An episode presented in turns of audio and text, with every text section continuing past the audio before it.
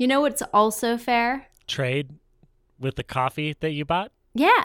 I, uh, sorry. Yeah, exactly. It. And, you know, I love, I love my coffee, particularly the Ethiopian blend. You know what else is in Africa is Wakanda. Allegedly. And you know what movie we... S- Allegedly. Yeah, you know. Um, you know what else? Uh, we both saw the Black Panther. Roar. This this week. Some of us twice. Not me, because apparently I'm a racist.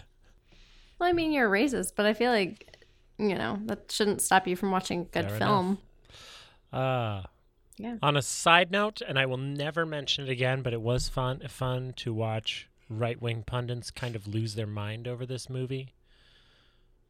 Uh, where I was like, you yeah. just don't have a... Twitter's been an interesting place the last week. You. you don't know shit. Well, if the movie was called Ku Klux Klan, I'm like, it has nothing to do with the Black Panthers, and furthermore, equating the Klan to the Panthers is not an accurate comparison.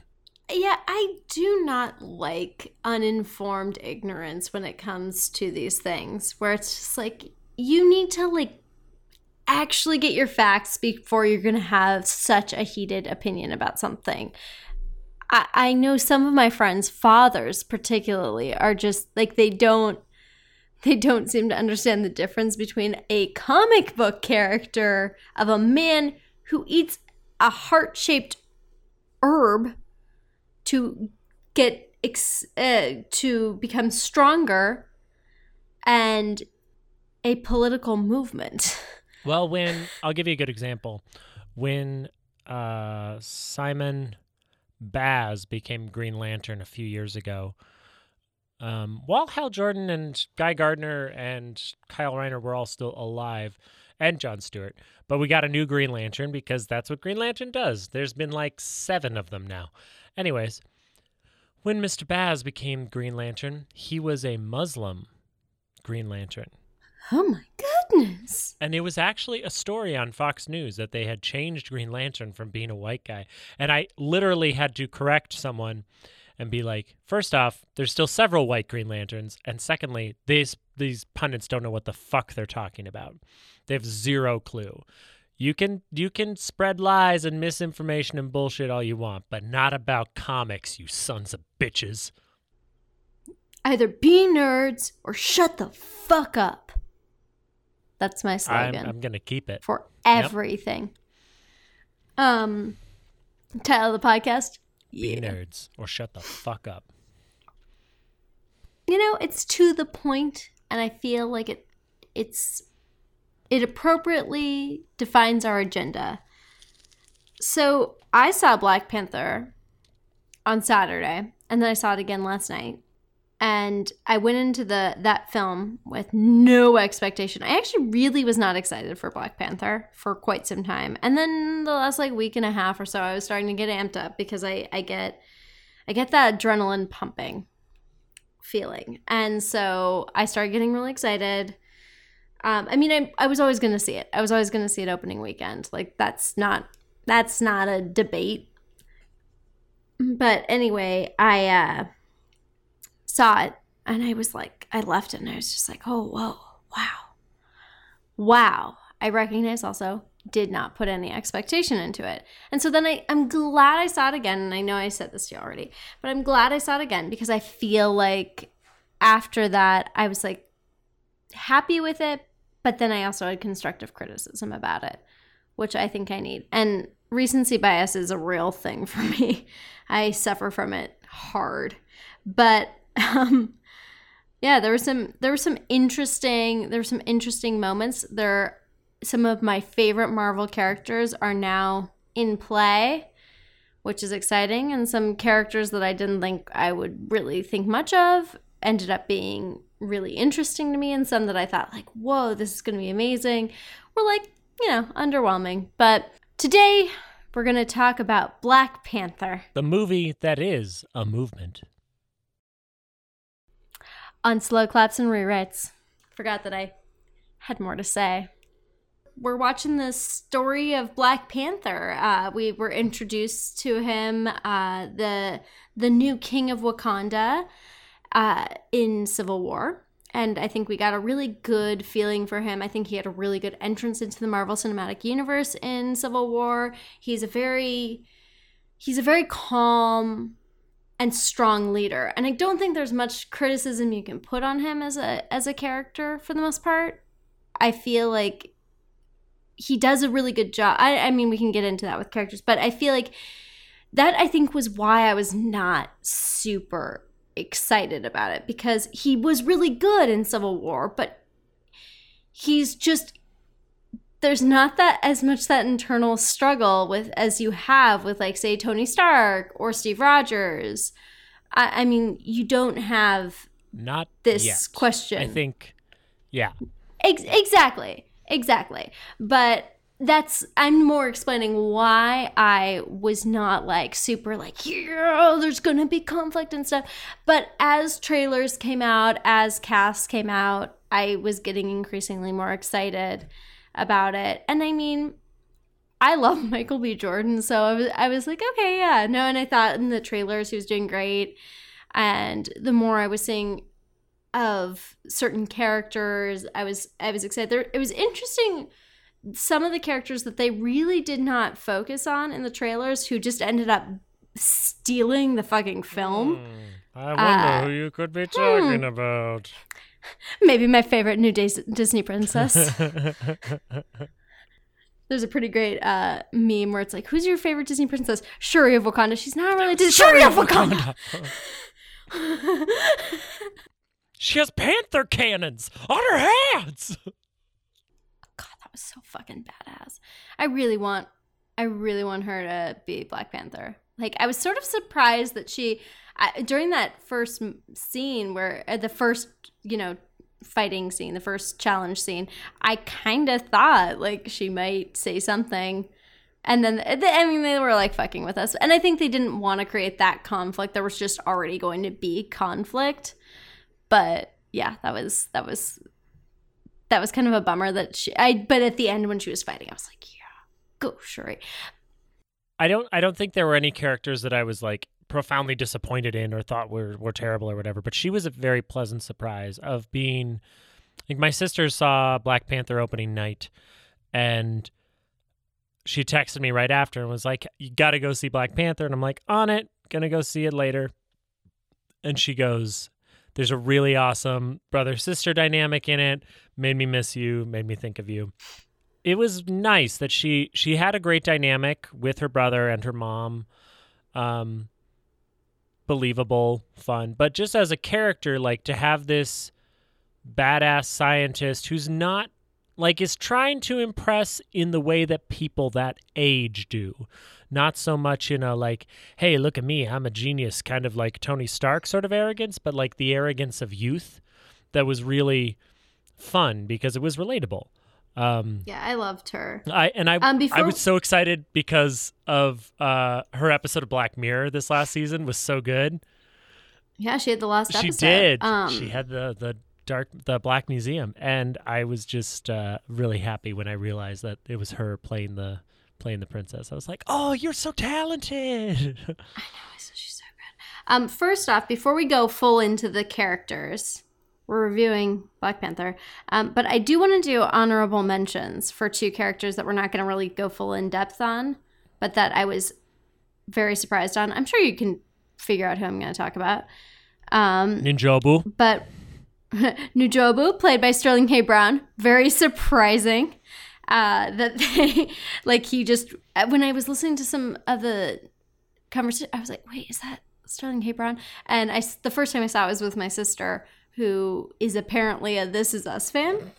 And so she was like, oh, and then, and her and my niece were like, This Is Us. Like, it's, it's Randall from This Is Us. And I was just like, yeah, or, I mean, have you seen the trial of O J Simpson? I was not, I did not say that. Um, So he, I felt like as as the prince of Wakanda, the younger brother of the king, um, also T- T'Challa's uncle, uh, who has an interesting sort of story, but we don't need to go fully in depth in it. But I thought he he had, you know, two scenes Like, I mean, and one was just a flashback from the earlier scene. But, you know, I think he does really well. I think he had a really great moment. And I think, and I mean, the the scene with when he's the elder, that scene where there's like no tears for me and stuff. I thought he did a really, he had a really beautiful, I mean, no one's questioning Sterling K. Sterling K. Brown's uh, acting. Like, he's he's solid. And I think he really did make the most of, you know, two scenes. Um, and then the other being Winston Duke, who played M- M'Baku, uh, the M'Baku. Mountain Tribes. mm, Baku. um, just like Mom used to make it. It's vegetarian. Ha. Uh, so that's only funny if you've seen the movie. And even then, it's a stretch. Uh, I thought he also had, for the few scenes he had, really solid. But if you notice at the very end, full spoilers, guys, if you notice at the very end, when he opens the door and you just see his back and he's going into like his council, M'Baku's there, like to the left. He's just, he's chilling. So I feel like we might see him more, which would be great, because I thought he did a really great job. And well, according to I M D B, he does have a credit in Avengers Infinity War. Just what I was hoping. Yep. So...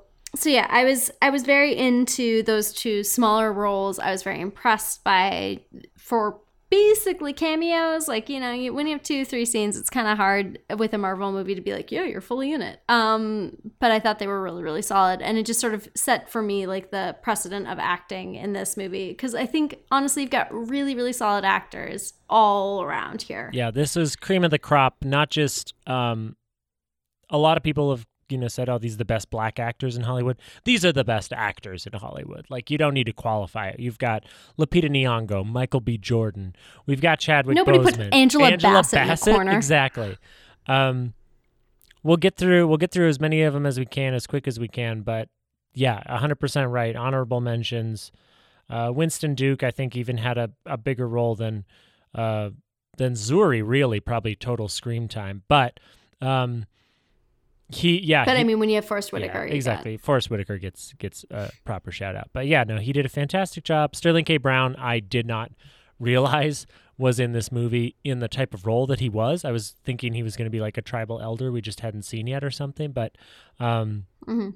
yeah, no, he was. He I had was no great. clue he was in it. Period. Yeah, his, I was very excited about that. His flashback scene was great. the The opening scene really did a lot to set up the complications of like a global African dynamic that was mm-hmm. fascinating. But anyways, it uh, he did a good job. They both did a good job. But I think, yeah, Forest Whitaker, Forest Whitaker gets a proper section. So Zuri. Um, okay, let's do, yeah, let's talk about Zuri and Ramanda. Zuri and Ramanda.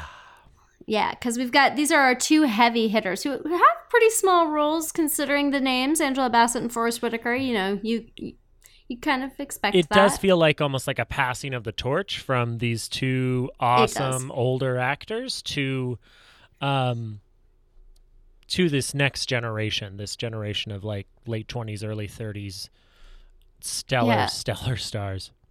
Well, I was explaining it to someone as it's sort of like the Star Wars franchise. Not as extreme, sure, but it is these really well-known actors, these actors we've kind of come to really be in, uh, we were endeared to, kind of passing down to some uh, names that are up and coming or are strong.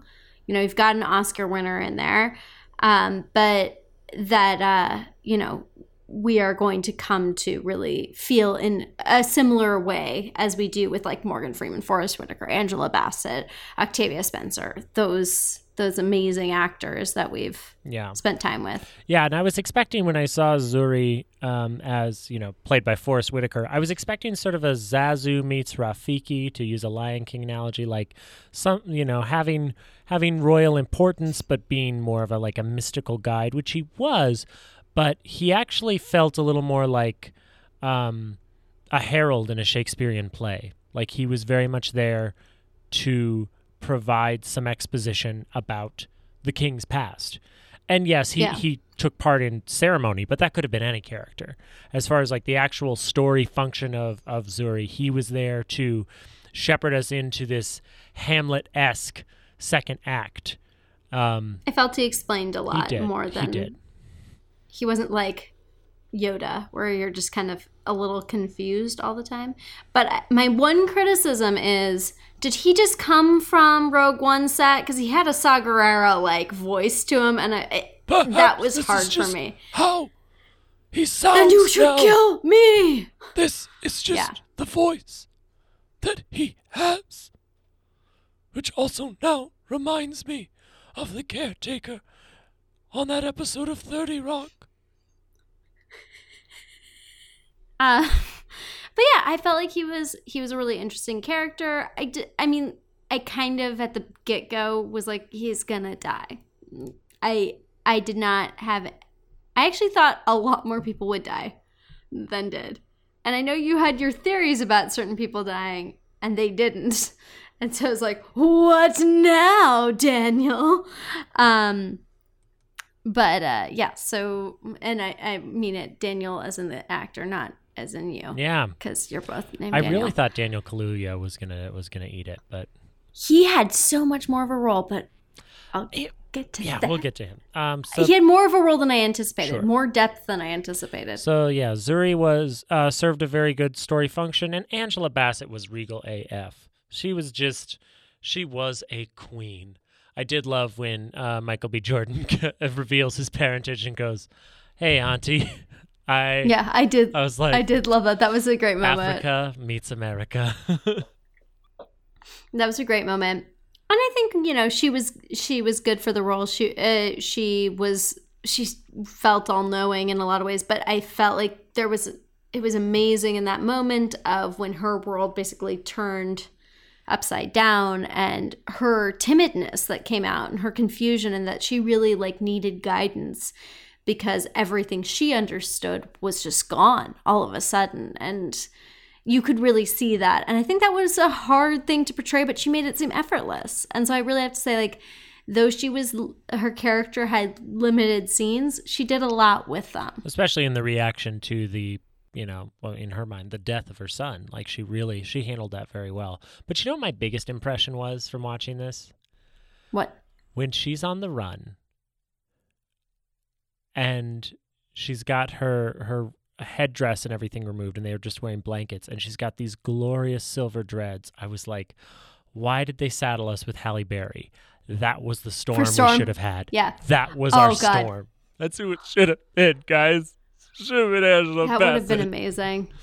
That oh my god, uh, she should have been Storm though, dude. Mm-hmm. She was amazing. She was amazing. Yeah. Um, no criticism. I just she did great work with what she was. She was a mother first, and I loved that, and a queen second. But damn, if she wasn't a queen. Uh, shall we talk next about our Tolkien white guys? Tolkien white guys. Ah, ah, ah, ah. Ah. Uh. So when that was first told to me, I thought the person who told me made it up, and I was just like, I will marry you for that. They did not. But so now you now the, now the wedding's off. Now marriage is off off the table. Um so yeah, Martin Freeman and Andy Serkis mm-hmm. uh playing Ulysses Claw, Andy Serkis, and then uh what's his name again? Everett Ross. Uh, yeah, he has the whitest name ever. And he's, and he's like, forget. he's such a bland character. Like he has, he has a good moment or two towards the end, but it's just like, I'm a C I A guy. Trust me, because I said I am. But, but I was kind of thankful. Uh, he had too much in this. Like he was in it too much. Like I'm gonna say that. I'm glad they gave him a few things to do. I have to say though, this movie, I'm glad he was in it, because I really hated him after Civil War. I felt like he was a useless character. The accent was atrocious. The accent I got more used to, still not good. I really kind of hope in Infinity War there's a weird moment where like he and Doctor Strange like accidentally back into each other and they have like an odd exchange, but I also feel like it'd be just too fan servicey. But um, but like part of me is just like at this point, I feel like why not? Like we're just throwing well, the fans and, I mean, all the things. Claw is dead, so we can't have a Smog, Bilbo, Schmeagol reunion. But God, one can dream. Um, But so you do, I mean, Andy Serkis, obviously well known as being Gollum, and Martin Freeman, Bilbo Baggins. There is a moment where there is an exchange of vibranium between the two of them. And last night I did lean over and went, precious. That was you? Ah, I looked around. Me. I was like, who's being a dick in this theater? Well, to be fair, there was like no one in the theater last night. Uh, they all went on Friday, Saturday, Sunday. Weirdos. Um, Jerks. So I felt like, honestly, Andy Serkis really did well as being a skeezball. I was sort of, I didn't, I, I got why they killed him, but uh, why, I mean, why Killmonger killed him, but I also felt like there probably could have been more to him. I It felt weird that he died that way. I like that Killmonger used him to get into the good graces of um, the Wakandan people and like assert himself. But Claw is like the chief Black Panther protagonist. There's not yeah. a lot of famous, well, or just not even famous, because let's be honest, there aren't famous Black Panther villains until now. Um There's just not as deep a bench for his mm-hmm. villains, and I just uh, I wish that he would have brought him back alive to have a little more interplay and get a little more out of the character. I totally understand why they killed him off, and it worked well for Killmonger, who was a great villain in my opinion. But yeah, I, he was a little shortchanged, and I think Martin Freeman was a little not underwhelming. But it could have been anybody. It didn't really feel like this yeah. had to be Ross. This could have been like he wasn't bringing any. Yeah, yeah. he wasn't bringing anything specific to the table. It could have been. It, it could have been Maria Hill. Yeah, it could have been. Um, I would have actually liked that better. Oh, actually, Maria Hill would have been a lot more fun. um, yeah. Right. But yeah, it was. It was fine.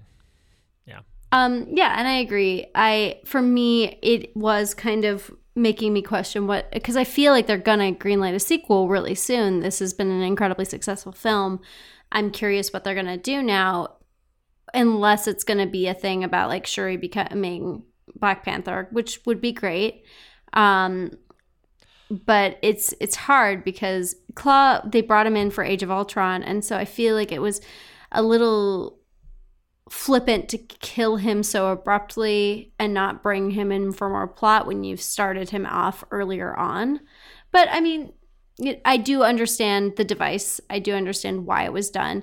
I just felt like he, I mean, and also it was just clear he was having fun with it. And like, I find those portrayals more enjoyable. Yeah. He and was, I thought that was fun. He was a, a waste of a villain who got to an interesting place as far as the overarching Marvel Cinematic Universe goes. As far as what he accomplished and how he worked out in this movie, um, I thought it was it was perfect amount of Claw, yeah. and they used him perfectly, and it ties into my overarching uh, thoughts on the film, which I'll I'll circle back to towards the end. Yeah. Yeah, sounds good. So, all right. So we're done with that. So I guess uh, W'Kabi would probably be a good next step, played by Daniel Kaluuya. Kaluuya, Kaluuya, Kaluuya. The, Daniel the, Kaluuya. The coffee. The coffee flavored The coffee accent. Alcohol. Oh, my God. Uh, if I have an Oscar party, there needs to be a Daniel Kaluuya. Yeah. like Which is just a white Russian. Yeah, we'll drink a Daniel but, Kaluuya. Um, oh, my God. That's amazing.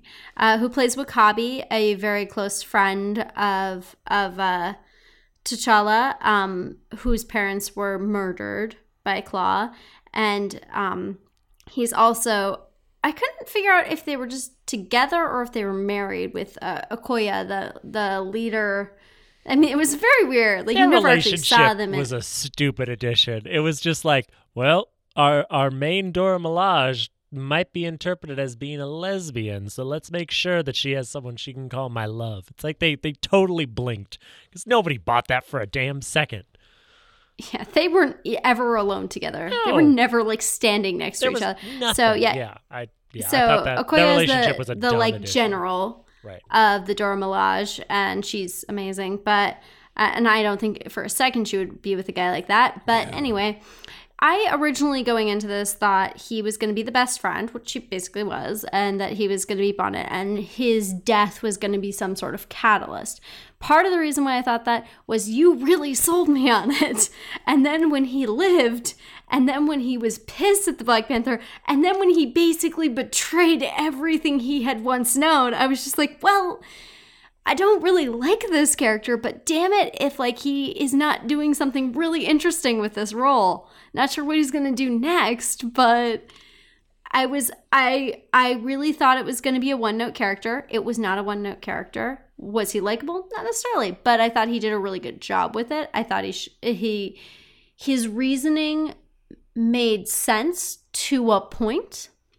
I think all of the all of the characters, their reasoning made sense to a point, but I felt like it was they were making it too black and white, and that was my issue with some of the characters, was particularly Killmonger, um Uh, even Okoye at certain points, and and uh, W'Kabi. I felt like they all were at certain points, um, making it too black and white. Which is why uh, T'Challa stands above the rest as someone who can see nuance and can find compromise, and it's part of why the king has returned.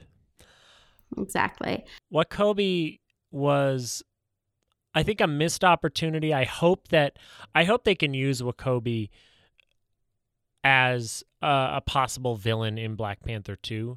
Like, I think they've they've set him down a course now that we can have, like, between Black Panther one, two, and three, I, I would love the final confrontation to be T'Challa versus W'Kabi, because I think to have best friends start together and end at each other's throats isn't something that we've done in the Marvel Cinematic Universe, because let's be honest, Tony... Cap and... and Tony love each other, and Cap and Bucky love each other. Like, it's... Tony and Steve were never best friends, period. They weren't. There was betrayal there because they were allies, but they didn't have the kind of grew, grew up together brotherhood bond that Bucky and Steve had. And that's it, guys. They're just friends. Um, but I think... Maybe Krolls. Yeah, there's there's... there's an opportunity here for his character down the road, but as far as what he did in this movie, I understood where he was coming from. Parents were killed by Claw. Get it. You want vengeance. Uh, totally reasonable. I thought his chemistry and re- alleged relationship with uh, Okoye was non-existent? Was bullshit. Yeah. I thought focus on the friendship. He doesn't need to have a romantic angle, and neither does she. It didn't, it was lip service. They didn't, it didn't add anything. Unlike with Lupita Nyong'o and Chadwick Boseman, that added something to the story. There, that was just an aside that's like, can't let anybody think that she's gay, all right, guys? Um, it just, it felt very much like they were just trying to, I don't know, add something that didn't need to be there. Which, honestly, that weird wooden relationship kind of made me just assume maybe she was gay, right. Which probably would not have been an assumption I had. Or maybe he's gay. Or maybe they're both asexual. It doesn't have to be about who you're into. Sometimes it's about who you're not into. It's a spectrum, guys. God. Yeah. Get it together, God. Our listeners. So, I mean, listener, shh. The one that's still there. Shh, we love you. But I was, I would say there were parts that I didn't really like, but I was very amazed and impressed and shocked by the level of his character. I did not think he was going to be more than a one note. I thought he'd be dead in the first forty-five minutes, so maybe hour. Like, I really did not think he'd make it into the third act. I wish that there was a moment where him and T'Challa had tea, and T'Challa would start, like, spin, stirring his tea, and then W'Kabi would, like, reach his arm out and grab his grab his arm and be like, it's fine how it is, leave it alone. It's a Get Out joke, folks. Uh, no, I, I got it. I just... It's a very I, specific I the... joke I wish they'd set up for me. Yeah. You know, isn't it hard when they don't set up those specific jokes? Um, all right. So I feel like Nakia is the the next character. The um, Nakia... Uh, I will state that I really didn't have a lot of hope for her from what I saw in the trailers and just the little tidbits I had gotten. I was like, you know, Lupita Nyong'o is an amazing actress, and I really want them to give her something really hard, like like a really strong character. And I think I was pleasantly surprised by how much she did and how strong she was. There were still parts that I – and I think she really in the in the second act does a lot, and then in the – final battle, she and Shuri have a, some really great moments. I still, I mean, she definitely of the romantic partners of Marvel characters impressed me the most. But the bar is very low. Excruciating. It's and it's so just low. because she, just because yeah, just because Sif, Jane, Pepper don't impress me doesn't mean that like I'm necessarily super impressed by her. I think she has potential. I do not think in any way like I was like, oh yeah. I think it's uh, Grace Randolph actually made a really good point. Sorry for stealing your point, Grace. Not that you listen. Um, there are some really great, strong women, but they are very much supporting characters. And she, more than the others, felt supporting to me. And I think she was really good, but I and I thought she had a lot of layers, but I wasn't – I wanted her to be a bit tougher. But she was a spy, so – And I wish I wish tough. the espionage angle for her wasn't abandoned as quickly. Like, we find her in the beginning undercover with some girls who've been abducted, and she goes undercover again in the second act when they're in um, uh, Seoul. Korea, South Korea. Seoul? I don't remember the town, but yeah, when they were in South Korea. And then in the third act, she all of a sudden is like front and center battle type, and I wish instead of going with Shuri and the Queen that she had stayed and she had tried to be a spy still. Like, she had tried to like mm-hmm. get in with Killmonger. Like, if she had really used yeah. those skills and been a little more, you know, Black Widow about it and play both sides, or just try to to find her way into his inner circle or or whatever, I think that would have been a more interesting turn for her and a more authentic use of the skills they sent they set up for her the first two thirds of the movie. Um, I'm I give it a pass because, you know, dire situation where it's it's different than what we're used to. I understand it from a character specti- perspective. It's not wrong. I just would have made uh, a different choice for her. Yeah, no, and I feel the same way. I was I was pleasantly surprised by where her character went. But then because I was pleasantly surprised by that, I had higher expectations and was somewhat frustrated by some of the choices made for her. Fair enough. Um, but I thought she did a really good job with what she had. I thought she, I thought her and T'Challa's relationship was very interesting. There were some levels to it. It wasn't simple in a lot of ways. I thought she could be playful and serious, but I felt like it never... There was never the intensity that there were for some of the other characters. She never was like fully like scared or fully overwhelmed or fully just like angry. And I felt like there were some really extreme emotions going on. And I didn't feel like she ever was really anything. She wasn't pushed to those edges. I think she kept her cool, but it didn't come, it came off as aloof because she wasn't yeah. putting herself back in the situation to be the spy, to be the level-headed undercover one. And I think if she had been pushed back into those situations in the third act, her character would have come across a little more consistent instead of like Agreed. almost like someone who's backing off a little bit. Um, yeah. But anyways, I think she anyway. got horribly outshined by my favorite character in this movie, Okoye. Is it Okoye? I... Me too! Me okay, too. So let's be clear. Um, Denai uh, Guerrera, right? Am I going to say that right? Guerrera? Guerrera. Uh, Guerrera. I th- I think so, but also, let's be honest, I'm really white. Yeah. Uh, Denai Guerrera. Oh, my God. So she's always been great on The Walking Dead. Like, yeah, I was the, about to say, she, she had like one of the best entrances of a character.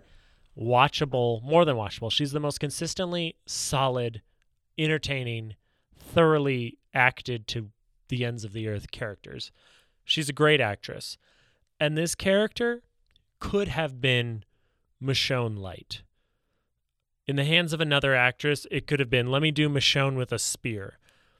But it wasn't. It was capturing a soldier in such a specific and clear way without being caricature, without being like specifically girl power, like G I Jane sort of thing. She was just she was Okoye. She was so committed to her country, committed to her king, committed to her mission, committed to the life that she had chosen. And she was really tested in that. She was so tested with the whole Killmonger situation. She could not intervene. She could not, she served the throne. And it took the most extreme situation, like tribes fighting tribes, for her to break from that. But she did. She saw she saw the solution. She went for it. But she had great one-liners, fantastically executed action sequences. Um, I'll tweet it, but if you haven't seen the Vanity Fair video where um, uh, the fight scene in the casino is broken down God, by Ryan Coogler. Ryan Coogler plays the video. It's like a ten-minute video. He plays out the scene, and he writes on it like they do um, N F L um, playback. Oh, yeah, I saw Taika Waititi do one for uh, Ragnarok. I think that's becoming a more common thing with Marvel yeah, movies, too. Yeah, and it's sort of this Vanity Fair vignette that um, mm-hmm. was great, because he talked so much about her and the wig-throwing moment and color choices and the way that she was realized, from costuming to lack of hair, physicality, commitment to her fight scenes. Like, she she was stellar. Like, when she says Wakanda forever, we all say Wakanda forever. Like, she is she is Wakanda. Like, to me, she was just such an incredible she really made me think of my friend Tanisha. Made me miss her a whole lot, especially with the shaved head. Tanisha's got a shaved head. And it just she's just such a fucking badass. Just awesome. No, I, I get you. Uh, I have to say, my one criticism is her beautifully choreographed and intense scene in Korea kind of made the final battle between uh, Killmonger and T'Challa suck, in my opinion. Uh, just because I was like, okay, I get it, you're falling. I feel like we're falling in every fucking Marvel movie at this point. Why? Um, but... It was such a beautiful scene. It was so, like, I get goosebumps just thinking about it still. Like, I love that scene. Um, she's amazing in it. And I think that might be why I had a hard time with, like, Lupita Nyong'o, is you when you pair the two of them together, yeah, Lupita, like, can hold her own, but it's really fucking hard when you're next to someone that's so amazing. And, like, her whole spear stopping part with the car and stuff, and then Lupita's thing where she slides up and and it's like funny, but that like, but, like in a nutshell, that shot like summed up the difference between them. The two of them, it was like, yeah, it's them. And yeah. uh but she's amazing she's amazing in that. She's amazing in all of her scenes. Like, I feel like they kind of started her off slow. And, like, you thought, I thought she was, like, going to be a little funnier than than she ended up being. Like, I thought she was going to be more comedic. And I was really glad that I was wrong about that.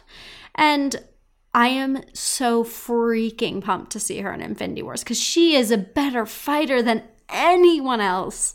Like, she is going to bring a whole new level to these scenes where I feel like so many people are dependent. And, I mean, she has vibranium accents to her, but I feel like a ton of that is skill. And I feel like with fighting in the Marvel Cinematic Universe, it's so much about technology and your suit and your power, and with her, it's skill. And I feel like that's kind of what I like about the Winter Soldier. It's what I honestly what I do like about Black Widow, but I feel like it's sort of falls flat now with Scarlett Johansson. I just don't think she's ever reached what I wanted Black Widow to be.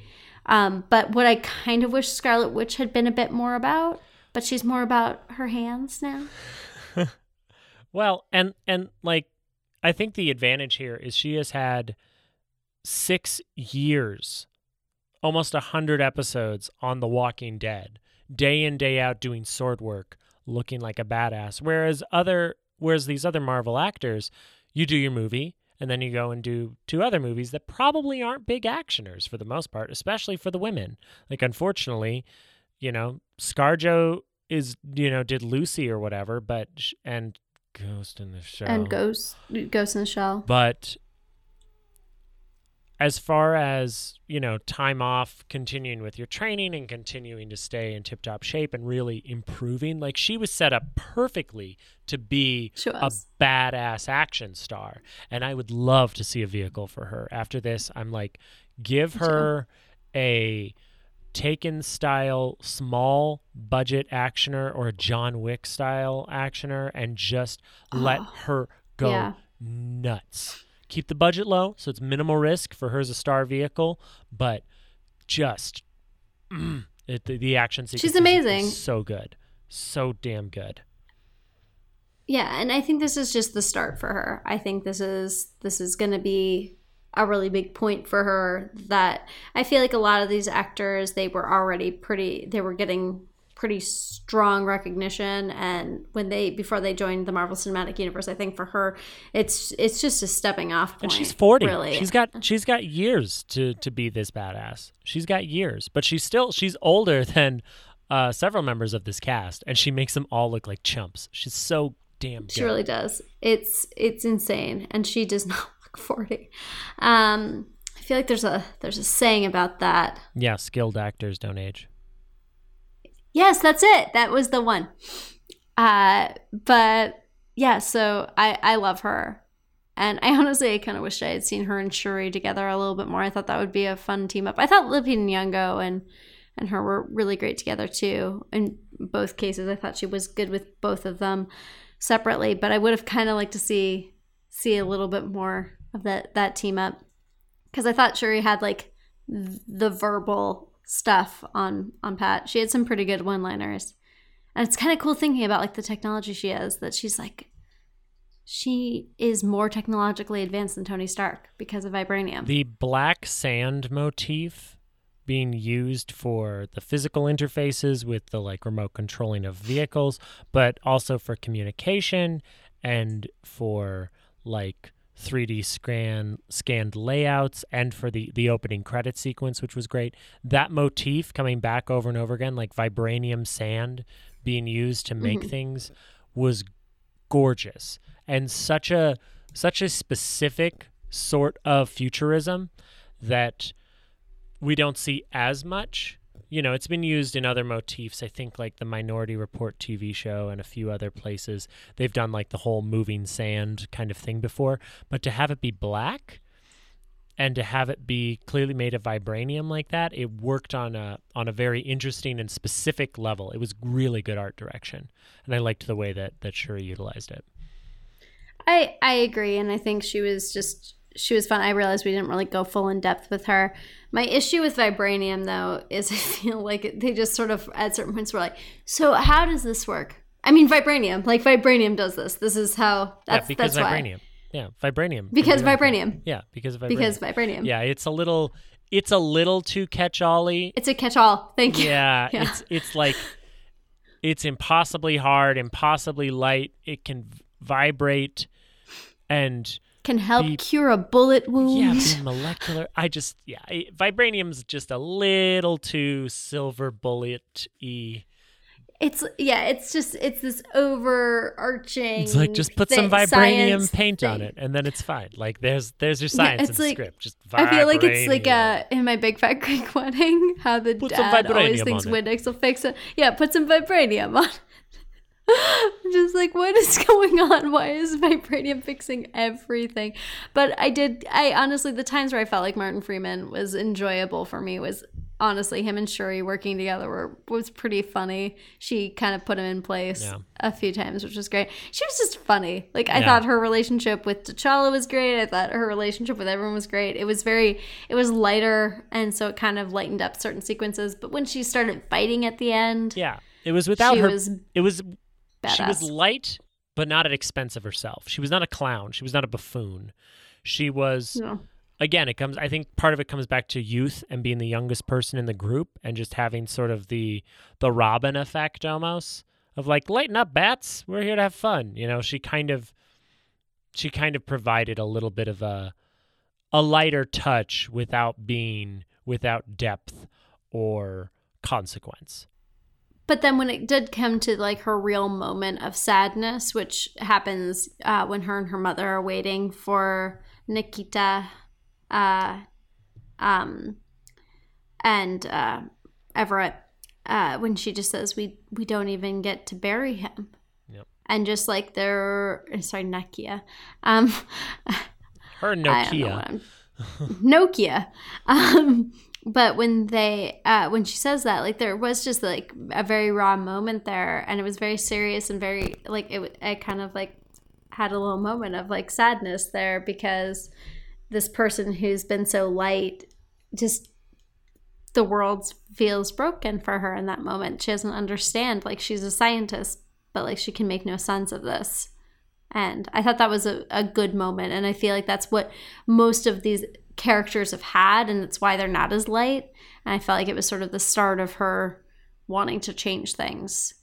And who gave her, her that breaking moment? Eric Killmonger. Ah, great lead up to Eric Killmonger. This he was just a character I, I had such opposing feelings about. He was a great villain because there was just enough truth to what he was saying for either a whole portion of the audience, or at least just part of part of an audience member, just a little corner of your brain to go, yeah, I kind of see where you're coming from. And like to understand his tragic backstory in such real and personal ways, it it went a long way for us to be like, yeah, this could very easily happen. This could be the logical conclusion you come to after this life and this circumstance. And mm-hmm. that made it all the harder and more tragic for the inevitable clash with T'Challa, where you could kind of understand where he was coming from.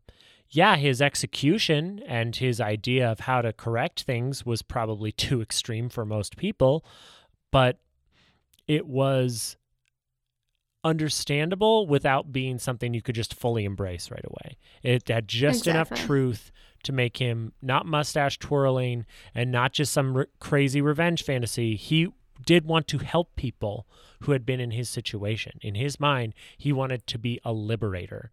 And one man's liberator is another person's terrorist, unfortunately. And and Killmonger, when it comes down to it, is a terrorist. Yeah. And that's, I think that was my issue, is he was a little too likable. Like he or uh, uh not or relatable, and that was my one note about that. No, I, I, I agree. I think he's he's. I think for me personally, that makes him such a good villain, because unlike, say, like um, a Blofeld or somebody, or like a you know a classic Bond villain, he's that could be us. Like that could be anybody who goes through that. That they come out the other side and is like, not only am I strong and demanding that I be made whole. I want retribution. I want this to be better, but I don't want other people to have to go through this. Like, it's not mm-hmm. just a revenge thing. It's a remaking of the world thing. And I think all of us, if we're honest, have had some sort of fantasy about wanting to change the world to prevent others from experiencing our pains.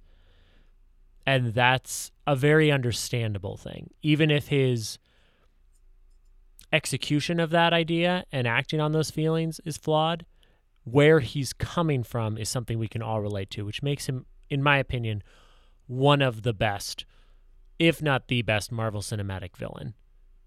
Because as we know, they tend to have a villain problem, and he was they he really was a do. really good villain. He was a really good villain. Yeah, I would I have to agree. I, I mean, not I don't have to, but I, I do agree with you for most of this. Um, I don't think I like Killmonger as much as you did, but for my own reasons. But he is more along the lines of the villains that we deserve in the Marvel Cinematic Universe. And I honestly, it's hard because I'm going to relate every villain to O G Spider-Man, Doc Ock, because that was a villain. He was sympathetic, he did something shitty, but, and like he made, he he made connections with, you know, Harry, er, Harry Osborn and whatever and all that stuff, but like I got why he did what he did. And I love him, and Alfred Molina portrayed him wonderfully, and he is, yeah, thank you. He is, he is my, he is my ultimate villain. Um, that's what I hold the standard to. And I think Killmonger got close. He had the backstory. He had the mission. I I got nervous, though. I felt they almost didn't want to make him too evil at certain points. They did certain things, though, where I was just like, I couldn't, I can't see that as good. Like his burning of the the the herb. Because there is, he's gonna die someday, and he has to be faced with his own mortality. And I think that's a huge part of being a superhero, is you're gonna die, you're gonna be replaced. You need to recognize that. And I think that's something they all struggle with, and I but I think it's what makes them more relatable people. Um but it did he scared me. Like, honestly, his likability kind of scared me. And I think that's where I don't like him, because he is a terrorist, and like that is his character, but he is one that we can get behind because he has a message and he is so charismatic about that message. And I think that was what my hard thing with him was, because like, and I think what they they had to put in that scene where he kill uh, where he killed one of the soldiers, because there was no reason for him to kill her. Like, he should, like, I mean, like, I get why he killed her in that scenario, but, like, that's why they killed her, was because you needed to dislike him a little bit more. Yeah.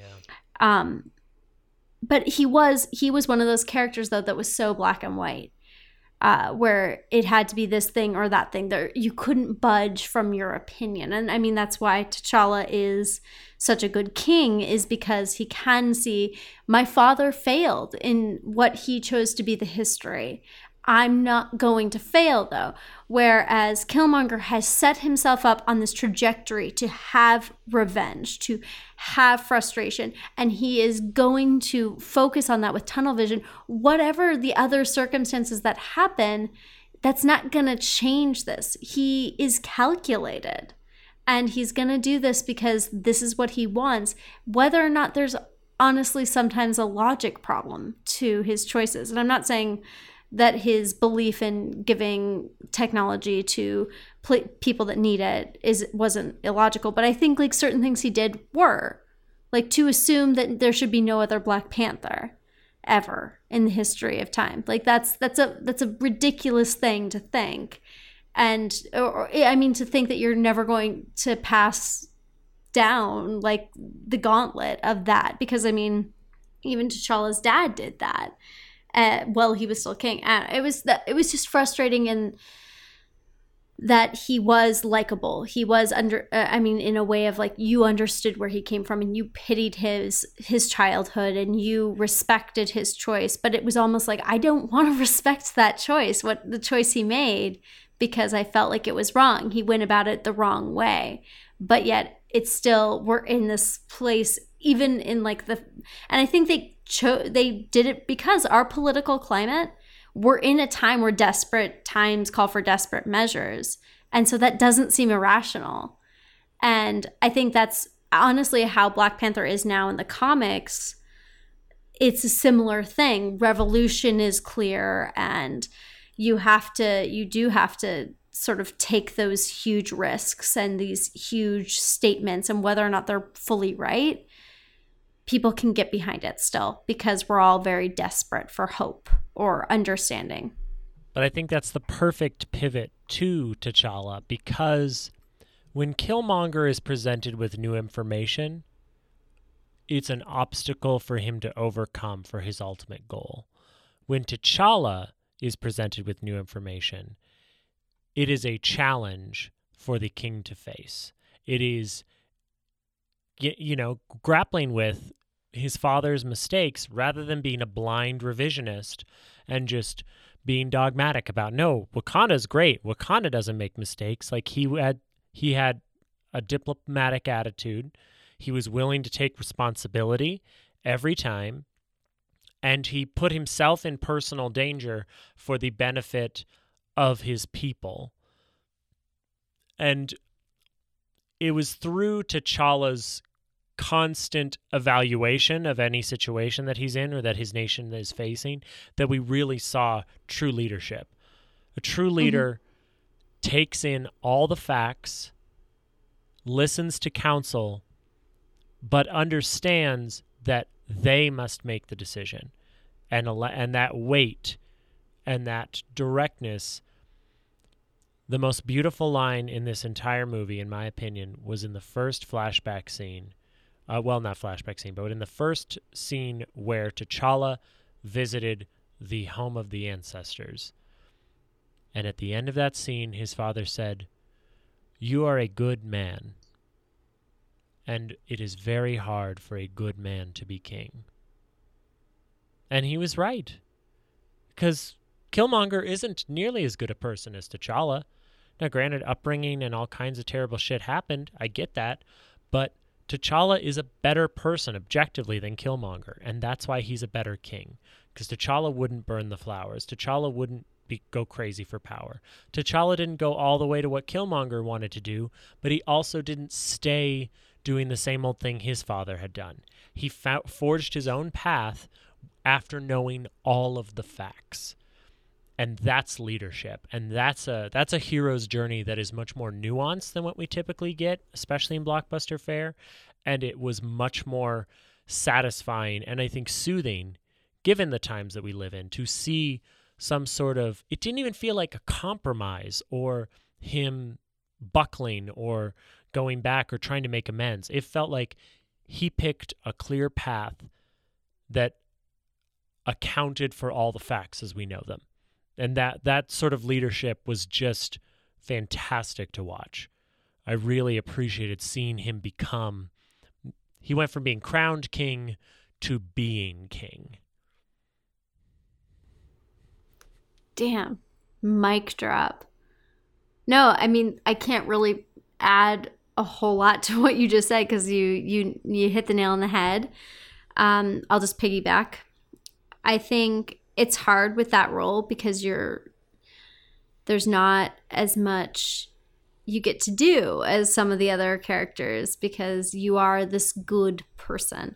But I think he did a really good job with it. I think you don't get to have as much fun when you're the main character in a Marvel movie because you are uh, you're not doing the silly stuff. You're not doing like some of the huge battle scenes. You're you're normally going to have a good showdown, but that's kind of what you get to do, and a lot of it is, you know, just talking and being a leader.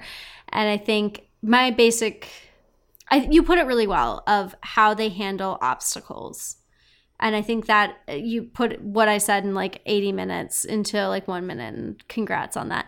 But I think of when Zuri approached Killmonger and – how T'Challa would have responded, well, how T'Challa did respond to finding out about his father's past, to how Killmonger found out about his father's past. T'Challa was, you know, thought about it and was sad about it and was processing his father being a murderer of his own brother. Eric killed the guy. And, like, that's a huge thing where he's just like, I can kill you both, whatever. Bloop, you're dead. Um... But I also think I would relate it to the last two journeys to the ancestors, uh, Killmonger with his father. And I thought that scene was really, really beautiful, honestly. Two really great actors in a very quiet scene amongst a lot of action. And it made me feel a lot of things for him. But his choice to still move on. I mean, you recognized how desperate he was, but his choice to still move on with his path was hard. Um, whereas T'Challa was really angry at his dad and understood why his dad did it but didn't agree with him. Like, he chose the history that he wanted. He chose he chose to leave a child behind that was related to him, that was going to have nothing. And that was his choice. And I think he needed that push to recognize, like, Wakanda can't Wakanda is very intelligent, strong people, but in the world, they are cowards in a way. They protect themselves and hide from the world. And that, at that point, was not fair anymore. Like, we had reached such an escalation with what had been going on in the world, in the Marvel Cinematic Universe. And I think it was a really profound moment, and it made me really, like, I've never been terribly, like, into the Black Panther, and I, I don't think I'm alone. Like, it's just, I think it's doing a lot of cool things now, but for years it just sort of, you know, it felt a little one note to me.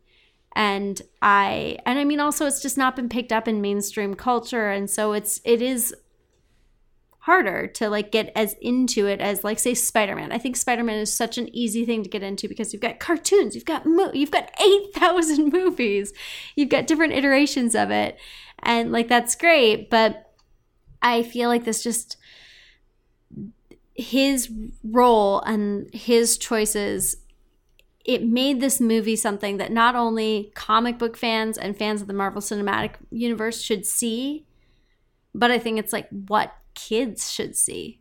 Like it's, it's a, I mean, beyond it being a blockbuster, it's a really good lesson. And I, I don't what mean to sound T'Challa hokey about do? It. Yeah. Yeah, exactly. Exactly. In T'Challa, um, I think Marvel has found what they were missing from that character in uh, cartoons and in comics, but also what Marvel has been missing as a whole, which is classically speaking, compass.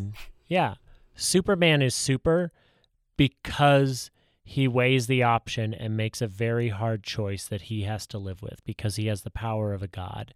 And with T'Challa, it's not power, it's governance. As king, he is the ultimate authority in Wakanda, and heavy is the head that wears that crown. But he does a very good job of doing his absolute moral damnedest to be the king. And it's such a it's such a great standard for any person, but I think especially for young people, to be like, no, this guy has his mind changed about things. He he learns new things, and it changes him. But he grows. Yeah, but he consistently strives to do what he thinks, in his estimation, is right, and that's huge. Yep, yeah. And he takes information and he grows from it, mm-hmm. and I think that's awesome. Based on all of that, if you could change something in this script, what would you change? Uh, I would cut out the bullshit love story and just let her be the lesbian that she deserves to be. Um. I would have Ulysses' Claw survive to be killed in Black Panther two, um, possibly even by T'Challa. And that those, I think, are the only major changes. I If I had to describe this movie in three acts, I'd say Act one was Black James Bond, in the best way possible, from the suiting up with the new stuff, from the opening sequence to then the casino fight. It was going out into the streets into a car chase. It was a Bond movie. We were watching a Bond movie. I would love a Ryan Coogler-directed Bond movie. I think it'd be amazing. Won't happen because he's not British, but still. Um, and then Act two was a Shakespearean epic. It was Henry the Fourth. It was Hamlet. It was family revelation, royal intrigue, a change in power, and then a search for redemption. And then Act three was Lord of the Rings, Return of the King, Battle of Minas Tirith, it, on a much smaller scale on the African plains. But yeah. God, I love what a nerd you are. I know. It was Bond. It makes me so happy. Shakespeare and Lord of the Rings so in one everything. Movie. It was, and that sounds so disjointed, but it flows so well. I had very little that I would change about the script. Very, very little. Um, it was just a couple things that felt. One was a missed opportunity with Claw for further story, and one was just an, a needless hobbling of two characters. They didn't. They didn't need that fake relationship. They didn't need it at all. It was. It wasn't necessary. Right. I was like, nobody. Honestly, nobody in Wakanda seems this, like, to have a beard, contention. So why do you need one? Yeah, I would have liked it almost if there was like more of a passive aggressive tension between them, like so, like my king, W'Kabi, or something like that, rather than like it being like my love, because it felt forced, it felt weird, and she's just not a person that like what? You feel oh. like like it takes a lot to make her lines feel forced, but um, I would piggyback on that again. I'm just going to steal your shit. Uh, those two, I would say a little bit more of an epic final battle between Killmonger and T'Challa. Yeah, that's fair. Um, it was a little... I'm was... not good at writing an action scene, but I, I, the one thing I did like is when they're falling and it's just silent. I don't know why. I love action scenes that there's just silence. I think it's very dramatic, and I really like it. It was similar with Star Wars. Um, but, yeah, I know, right? I feel you, Dern. Oh, no. You're in my heart. Um, I think Lord Dern should have had it. Um, and I would have, I, I would have, have also. Sensation. Dan, you really need to get lo- it looked at. Like, you really do. Um, but, and I think the other thing I would do is maybe cut down a little bit on Everett's lines. I didn't think they were really, some of them weren't really necessary. I felt like they kind of dragged on a little bit. They weren't um, welcome. It was verbal colonizing. Yeah, it was. I did love that Shuri called him the colonizer. Um, but yeah, that's about it. I thought the script was actually honestly really, really well done. And I felt like there was very little that needed to be changed. I would have liked to see Michael Jordan just seem more conflicted, but he wasn't gonna. Like, that wasn't how he was playing it. But it was nice to see him not as the Human Torch. Agreed. If you had to rename this movie, what would you rename it? I have so many. I wrote them down. Oh, give it to me rapid fire. Okay. Um, my my first one, just stupidly, This Is Us. Um, The Color Black, Cats, Black Panther, Get Out of Wakanda, um, uh, The Panther King, and Vibranium Man. Those are my alternative titles. Damn. Uh, I decided to go with Schrodinger's Panther. Ooh, damn. Damn, Daniel. Coming at it again so Dan, with the Black Panther. I love it. But this um, sets us up Dan, our, for what? Infinity War! That's our next, that's the next Marvel movie. This is the last one. But I got to ask you, so Dan, there was no Soul Stone in Wakanda. Do, do you think my theory about where the Soul Stone is may be accurate now that there is no Soul Stone in Wakanda, or at least none? Re- reiterate the Soul Stone for our audience. Um, so the souls, uh, like what it is no, or where theory, I think it is. Um, I think uh, Heimdall has it. It's I think it's the jewel that is in his armor. I think that is why he can see across uh, across galaxies, across planets, across universes. I think that's why he uh, was in certain flashbacks is blind, because I think he in fact was blind. I think the Soul Stone gives him the power to see. Um, but I think that he is going to have it now that he is going to Earth. That uh, or uh, presumably to Earth with Thor and and the crew, um, I think that's I think that is where it's going to be. Unless when uh, Thanos intercepts the Asgardian ship, he gets a twofer. He gets the Tesseract from Loki, and he gets the Soul Stone out of out of Heimdall's armor. And see, originally I thought that, but in clips it appears that he already he will already have the Tesseract at, when he goes to and he gets Vision Stone. He puts that in, and that's his second stone. And why would that be a second stone if he got a twofer? Well, to be fair, they have changed the C G I on things that are appear in the yeah, in the trailer. True. So I mean, Thor didn't have yeah, missing the missing eye. eye. We always yeah. got to think about the missing eye. But I'm really excited for them to throw down in Wakanda with Cap, Winter Soldier. Um, it's going to be. I am great. now so excited. Yeah, that that Wakanda scene's going to be amazing. I'm really excited to spend more time in Wakanda now. Now that I have a feel for this, I know that people call it Afrofuturism, but I think of it more as like uh, cyber tribal. It's kind of how it felt to me. Um, so Scribal? Scribal. It was real Scribal, but I'm so excited for that. I think the I New York scene palsy, that Dan. we've been teased looks okay. Um, I'm like, ah, Doctor Strange and Tony Stark. This is going to be real Sherlocky. Um, it's going to be, oh my God, I didn't think about the fact that they're both Sherlock. I was just thinking it's going to be really ego-driven and exhausting. So really Sherlocky.